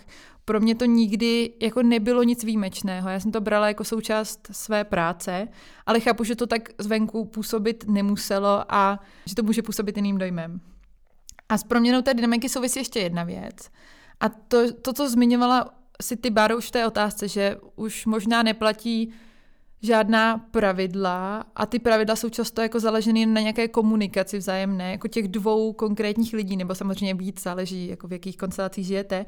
A často tyhle lidi jsou jako hodně nervózní, takže to ještě víc jako podle mě komplikuje to, že tam musí být nějaká pravidla, a určitě to nefunguje arbitrálně tak, že se sednete a řeknete, tak si pojďme jako domluvit, jak jako budeme fungovat. Jako, takhle to prostě nefunguje, ale zároveň tam k nějaké jako komunikaci o tom musí dojít. A to chápu, že v době, kdy se říká, že jde jako o století žen a že ženy se dostávají poprvé na nějaká místa a dělají jako výrazné věci, tak uh, může být jako těžký i pro ty muže, jo? že tady je spousta citlivých aspektů i i, z, i to vlastně, jestli můžete ženě říct tohle a tamhle to a teď vůbec nechci znít jako popírač uh, toho, že je důležité jako koncent nebo to, že tady um, jako byly nějaké a jsou nějaké jako šovinistické projevy vůči ženám, ale spíš jako, že i ty muži musí podle mě víc přemýšlet nad tím, jak jako interagují se ženami, i když mají ty dobré jako úmysly a to mi vlastně jako přišla ta druhá strana té mince, se kterou se jako setkáváme samozřejmě méně, protože nejsme v hlavách kluků a nevíme vlastně, jak oni se tam cítí. A, ale jako myslím si, že to tam hraje nějaký aspekt. A zároveň mi začíná jakoby vadit, nebo jsem asi konzervativnější v tomhle v tom, že existuje jako spousta interakcí bez hranic a pravidel a že třeba pro mě to je těžký, protože jsem zastánce toho, a tohle, tenhle statement je teda Bary, ale já ho ráda používám, že člověk je svobodnější v hranicích, že okolo sebe vidím spoustu vztahů, a to v uvozovkách právě, které se vyhýbají tomu, jako na čem stojí, jo? přiznat si nějaký závazek a vše, co z toho vyplývá. A, a to je ta realita, která třeba pro mě i znamená nějakou tu dynamiku a to, kam se to posouvá, že i že nakonec je to podle mě pro všechny jako stresující víc, než by muselo být. Já mám pocit, že jsem tuhle změnu dynamiky vlastně nepocítila nikdy sama na sobě. I když se s ní vlastně setkávám minimálně to, že to člověk vlastně řeší s lidmi kolem sebe. Ale myslím si, že jsem mi nepocítila ze dvou důvodů. Jednak mám pocit, že nejsem tak veřejně viditelná na to, aby si do mě lidi vlastně mohli něco promítnout. A zároveň jsem mi nepocítila, protože můj kluk mě vlastně nikdy nepostavil do té situace, kdybych to musela řešit. Já možná potenciálně bych mohla vidět teoreticky jinou dynamiku v tom, že vlastně my, když jsme spolu začínali chodit, tak se to překrylo s tím, že jsem v tu dobu začínala pracovat v Respektu. A on teď momentálně dodělává školu. Takže ten, ta potenciální disbalance by mohla být v tom, že já mám celou dobu práci, která sebou nese, jak Andrea říkala, nějaký jako veřejný obraz. Nejenom přesně v tom, že člověk zasahuje do veřejného prostoru, ale i v tom, s kým pracuje, s kým mluví a tak dále. Nicméně on mě s tím prostě nikdy nekonfrontoval, s tím, že by s tím měl nějaký problém. Já si myslím, že je to vlastně můj jako největší fanoušek vždycky udělal všechno pro to, aby jako vyšel vstříc těm jako všem impulzům i nějaký pracovní nestálosti, kterou ta no-, novinařina sebou nese. To, co tady říkám, ale nevypovídá jako o ničem jiným, než jenom jako o tom, že on takové je. Jo. Z toho nejde si myslím vytáhnout žádný jako strukturální závěr. A zároveň, jak už jsem jako říkala, já ráda o věci přemýšlím, jako jsou ve fázích, takže si myslím, když vezmu konkrétně nás dva, tak ta dis- případná disbalance, která tam jako není, ale pohledem zvenčí by mohla být, tak se jako může proměnit v budoucnu, jo? kdy vzhledem tomu, co jako on studuje, k jeho budoucímu povolání možnému, tak prvním okamžikem, když strčí jako špičku palce na pracovní trh, tak začne vydělávat víc než já a pravděpodobně do konce našeho života to tak bude. Plus samozřejmě, už jsme zmiňovali tu případnou jako dynamiku, která nastane, až člověk bude mít děti. Takže myslím, že jako i to, co člověk vnímá ve vztahu jako nějakou disbalanci, tak se vlastně jako časem může proměnit nebo se tam objeví nějaká jiná. Což trochu vede k, dru- k druhé otázce, kterou chcem probrat, a to je, jakou roli vlastně čekáme od partnerských vztahů, co, kam je chceme zařadit v našem životě a jak to jde dohromady s tím, jak člověk přemýšlí o jiných částech života, respektive o tom, co chce v životě mimo partnerské vztahy. Pro mě je tahle otázka nejenom jako na nás teď, že si ji zodpovíme, ale otázka, kterou by si měl klást člověk jako po každý. Protože si myslím, že máme tendenci vnímat partnera jako někoho, kdo nás doplňuje. Já se tomuhle trochu bráním, protože mě třeba doplňujete i vy, ale zároveň se tomu rámování úplně nevyhnem. Takže pokud přistoupíme na to, že partner bude ten, se kterým sdílím nejvíc života, tak je právě asi dobrý vědět, jak to sdílení má vlastně vypadat a co od toho vlastně chci. A ne proto, že pak se vydám do světa a budu hledat někoho, kdo přesně bude pasovat do mých představ toho, co chci, ale proto, abychom, abych já porozuměla tomu, co mi v tom vztahu třeba případně bude chybět a jak to řešit. A abych vlastně uměla formulovat to, co je případně problém. Já jsem nedávno řešila s jednou naší společnou kamarádkou právě vztahy a kompromisy. A říkala jsem i něco ve smyslu, že jsme všichni nesnesitelní a otravní nějakým způsobem, ale jde o to, že musíme mít to štěstí potkat někoho, jehož nedokonalosti nás budou štvát relativně míň než u všech ostatních. A úplně konkrétní příklad vzhledem k mému ambivalentnímu vztahu k dětem, tak pro mě třeba odpadá požadavek na tvorbu nějakého rodinného zázemí a naopak jsou pro mě důležité úplně jiné věci. A k tomu je ještě důležité říct, že si myslím, že se tyhle priority můžou časem měnit. Třeba mě popadne mateřský put, eh, přestane mě zajímat intelektuálno, nebo se jenom rozhodnu, že mi dává smysl starat se o rostliny a dám se dohromady s předsedou zahrádkářského spolku. Což je ta druhá věc, co chci říct. Myslím si, že máme málo pochopení pro to, že se lidi mění a neposloucháme to. Eh, já si myslím, že taky nikdy neposlouchám, protože se stává, že lidi se nemění. A když třeba opakovaně narazíte u někoho se stejnou věcí, tak to svádí k cynismu. Ale to já úplně nechci se nechat svést, protože já, jak už jsem zmiňovala, tak bych se asi definovala jako optimistický nihilista s nízkými očekáváními. Což se pojí i s tím, že obecně jeden z mých základních bojů v životě je tolerance nejistoty. A mám pocit, že právě ta nízká očekávání a jenom naslouchání síle svých emocí a vlastně toho, co potřebuju, a nad zbytkem nemít a nevyžadovat kontrolu, tak pro mě funguje. Pro mě tohle hodně složitá otázka, nad kterou jsem do té doby, než jsme si řekli, že se o ní budeme povídat, asi úplně takhle nepřemýšlela. A první věc, co mě napadla, je vlastně reakce na tu podotázku. Jak to jde dohromady s tím, co chceme od života. Tak jako první věc, která si myslím, že jako důležitá, je, že by právě ten vztah se neměl vylučovat s tím, co chce, chci já, nebo jako chceme od života a že uh, bych díky němu asi neděl, neměla ne, jako nedělat to, co bych si myslela, že dává smysl. Zároveň si myslím, že jsme všichni aspoň trochu, nebo většina z nás aspoň trochu nějakým takovým vztahu chvilku byla. A, a je to vlastně asi něčem dobře, že takovouhle zkušenost máme, že si zároveň můžete definovat, co nechcete. Ta role je pro mě specifická proto, protože moje nastavení je a bylo, že jsem nebrala partnerský vztahy nikdy jako něco, co jsem jako nutně potřebovala k tomu, abych jako žila jako dobrý život. Jo. Bylo to něco, co jsem vždycky, jako, nebo co jsem, co jsem chtěla, ale rozhodně to jako nechtěla jsem, aby ten vztah byl jako postaven na nějaký závislosti, uh, vzájemný, kde vlastně nejsme schopní fungovat jako, jako jednotlivci a přesně jako mít kamarádský vztahy, mít jako práci, jo? že vlastně pro mě ten vztah byl vždycky jako nějakým pojítkem spíš uh, toho všeho.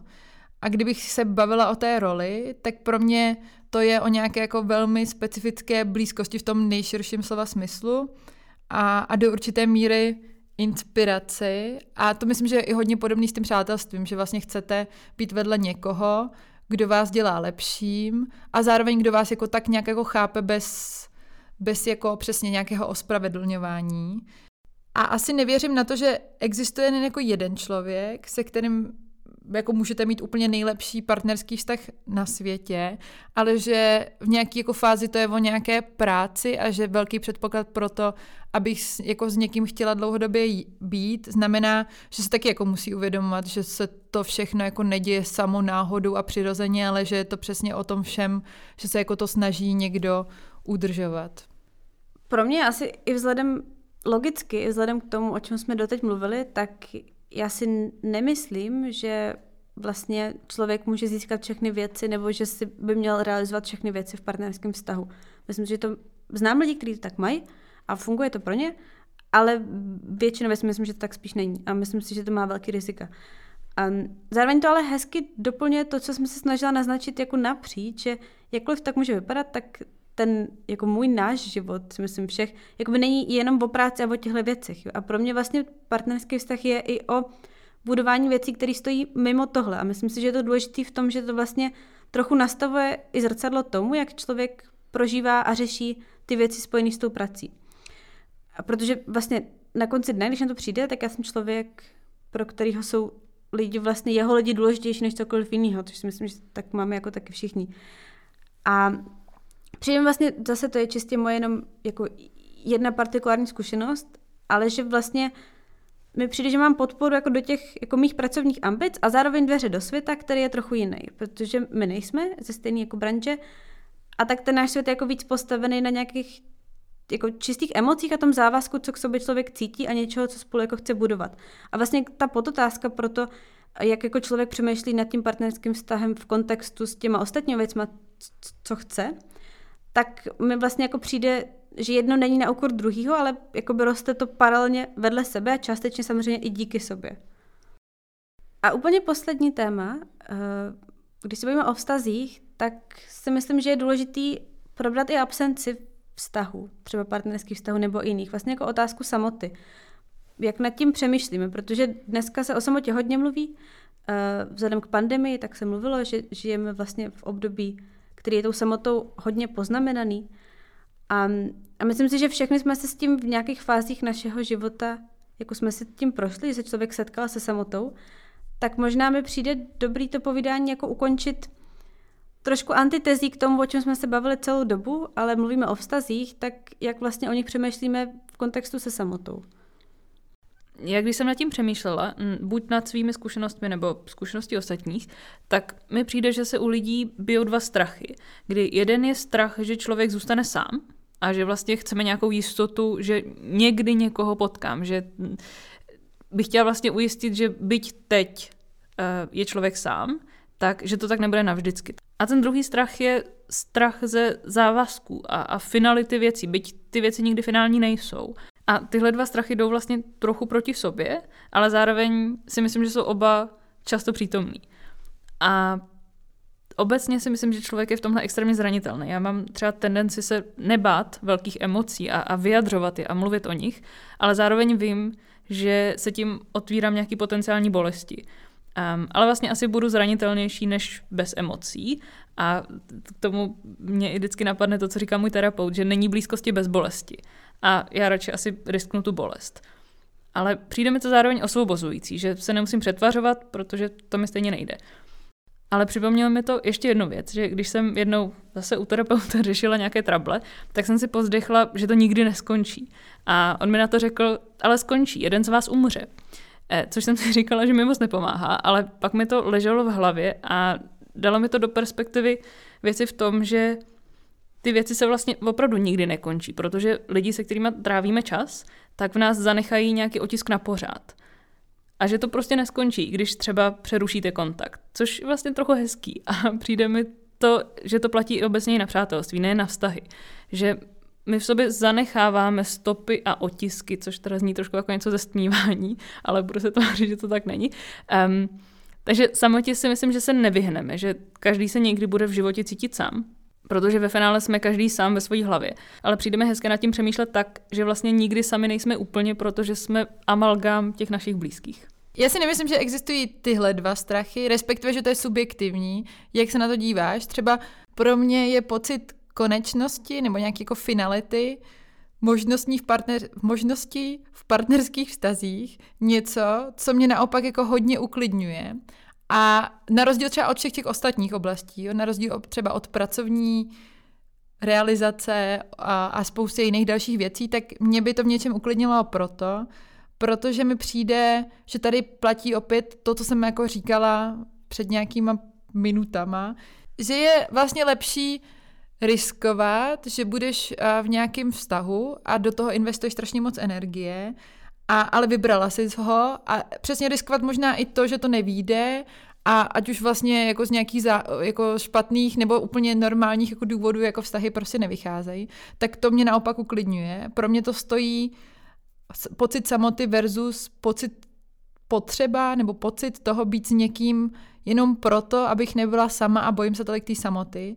A pro mě tady ten, ten druhá věc mnohem jako víc děsivější a nikdy bych nechtěla dojít do téhle jako motivace, že bych s někým byla jenom proto, abych nebyla sama. A že mi vlastně ta samota do určitý míry nepřijde jako ta nejhorší varianta.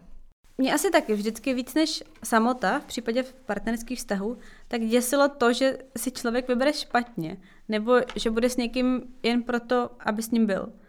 Takže vlastně pro mě byla mnohem snesitelnější ta partnerská samota, než představa něčeho, v čem se ma necítím, že je to stoprocentně správně. Což si myslím, že je trochu obecně nějaký moje nastavení toho, že chci věci buď na 100% nebo nechci. A myslím si, že to, že jsem si nikdy nepřišla sama, bylo eh, kombinací toho, že vlastně jsem měla hodně přátel, jak jsem o tom mluvila na začátku, po celý můj život. Ale zároveň jsem reálně partnersky byla sama, ale myslím, že díky tomu jsem měla spoustu prostoru pro to vlastně vyrůst do toho, kdo jsem dneska. A vyrůst do člověka, který má nějaký nároky, zatím si pak v té vztahové rovině dokáže stát a vlastně v člověka, který si dokáže vážit sám sebe, protože se to naučil v době, kdy vlastně byl sám. A proto vlastně z tohohle úhlu pohledu je pro mě samota jako dobrá věc, ta partnerská v něčem. A vlastně na tom mém příběhu jsem vděčná za to, že jsem měla období, kdy jsem vlastně mohla se věnovat, kdy jsem mohla objevovat vlastně sama sebe v vozovkách. K čemu chci říct, že, že vím, že ta samota může hrozně bolet, to se podle mě bohužel vůbec nevylučuje s tím, co říkám já, ale myslím si, že je řada situací, kterých zpětně viděno, vlastně samota může být věc, která člověka posune dobrým směrem. A já bych se ještě úplně na závěr chtěla vrátit k tomu, co jsme řekli na začátku, a sice, že se slečně Kláře u nás líbil implicitní feminismus. A to slova vlastně během celé té debaty nepadlo, tak mě by zajímalo, jak tohle reflektujete nebo jak ho vnímáte. Já možná jenom krátkou, jednu obecnou poznámku, protože by to vydalo na dlouhou a myslím si ještě složitější konverzaci, než kterou jsme vedli teď. Ale já vlastně řeším trochu problém s používáním toho slova a ne ve smyslu, že bych se bála o sobě říct, že jsem feministka. Což bych použila ve smyslu tak, že vlastně jsem velmi proto odbourávat bariéry, které ženy mají k tomu, aby mohly dělat nějaké svobodné volby ve svém životě. Ale mám trochu problém vlastně se k tomu přihlásit, protože mi přijde, že se občas člověk setkává následně s kritikou, že jako se k tomu přihlásil, ale dostatečně nenaplňuje ten nosný ideál, jo, svýma, tím, jak žije vlastně. A tudíž dělá nějakou jako špatnou reklamu nebo vzor pro to okolí a, a, a není dostatečná feministka, když to řeknu takhle jako naplno. A, a to pak vede k nějaký jako vlastně, si myslím, nechtěný autocenzuře v přihlášení se k tomu pojmu, s kterým vlastně jako na rozdíl, když jsem mluvila předtím uh, o tom, že si myslím, že člověk nemůže mít všechno a že vlastně s tím mentálním konstruktem operuje, ale nesouhlasí s tím, tak tady vlastně s tím jako souhlasím, ale vlastně s tím tolik neoperuju, že to je jako paradox, ale cítím v tom právě si důvodu, co jsem řekla, nějaké jako omezení pro mě vlastní. Já teda podepisu, co říká Bára o té neuchopitelnosti poj- pojmu feminismus. Mě to nutí nad tím přemýšlet, co si pod tím představuji i to, že díky médiím, ale třeba i akademii, a tomu, že v obou těchto oblastech je stále jako poměrně málo žen, tak ať chceme ne, nebo ne, tak obě, myslím, s Bárou jako reprezentujeme ženy ve veřejném prostoru a přesně ta očekávání na to, jak je budeme reprezentovat, uh, jako tam jsou. Já jsem vždycky chápala feminismus jako něco, co nám umožňuje mít možnost a příležitost rozhodnout se pro nějakou verzi svého života, aniž by nás v ní omezovaly právě nějaké jako umělé systémové problémy. Rozhodně jsem ji nikdy nechápala způsobem, že, je to jako, že existuje jedna představa o tom, jak by žena feministka měla žít svůj život a naopak takovýhle jako způsob přemýšlení mi je jako nevlastní a, a něčem mi jako je nepříjemný. A když jsem jako přemýšlela, co nad touhle otázkou, když jsem přemýšlela nad tím, co k této otázce chci říct, tak já bych vlastně nerada, aby ta kritika systémového problému, který vlastně feminismus jako řeší a poukazuje na něj, tak aby se a priori obrátila proti jednotlivým mužům, kteří naopak ten systém jako dnes otvírají Protože ačkoliv na mě třeba nedopadlo, oso- nedopadlo osobně nějaké znevýhodňování kvůli tomu, že jsem žena, tak to byly teda, jako upřímně řečeno, často, často a skoro vždycky muži, dejme tomu jako šéfové, kdo mi k nějakým příležitostem pomohli a kteří, kteří mi otvírali ty dveře, ale jako tady bych chtěla i dodat to, že to je mimo jiné také proto, že, že ty ženy v takových pozicích spíše nesedí a to je to, nad čím jako dneska přemýšlím, když se uh, jako mluví o feminismu. Já určitě souhlasím s těma definicema, o kterých jste mluvili, ale obecně já si myslím, že mám ten luxus, že nad tím tématem nemusím moc přemýšlet. Moje práce není úplně veřejná, takže ten obraz feminismu si do mě nikdo moc nepromítá. A zároveň, byť jsem se musela potýkat občas nevhodnými poznámkami, tak nějakou zásadní komplikaci mi moje ženství nepřineslo. Zároveň vím, že je to jenom moje osobní štěstí a nemá to znít jako ten argument, já jsem to nezažila, tak se to neděje, to rozhodně ne. Já si jako to moc dobře vidím okolo sebe, že, že jsou systémové překážky. Jenom u sebe asi vnímám absenci zásadnějšího tlaku ohledně tohohle tématu. A připisuju to ale tomu, že feminismus do jisté míry zafungoval, protože já mám spoustu příležitostí, možností a nikdo na mě nekouká divně, že pracuji ve vysoké politice a že mám podcast a rozhoduju se vlastně nezávisle o své budoucnosti. Tímto bychom tu konverzaci už asi ukončili. Myslím si, že v mnoha pasážích to nebylo úplně jednoduché povídání pro nás, protože vlastně se člověk snažil o nějakou upřímnost a zároveň z logických asi pochopitelných důvodů se v nějakých věcech cenzuroval. Každopádně doufáme, že to bylo srozumitelné. Třeba jsme tím otevřeli prostor pro nějaký příští debaty, který tady můžeme eh, v rámci podcastu vést. A hlavně děkujeme Andře, která přišla a byla uh, velmi otevřená a mám vlastně radost, že jsme tu konverzaci, kterou prostě jsme vedli miliardekrát na bytě a asi ještě jako mnohokrát povedem, tak uh, že jsme ji přetavili do té veřejné formy. Takže děkujeme. Já taky děkuji, taky mám radost. A úplně na závěr, jako vždycky, jestli nám chcete něco napsat, tak můžete na vzhůru zahumna gmail.com, na naše Instagramy Haňule a potržítko Bramborová, anebo na náš Twitter za potržítko humny. Tak se budeme těšit zase příště.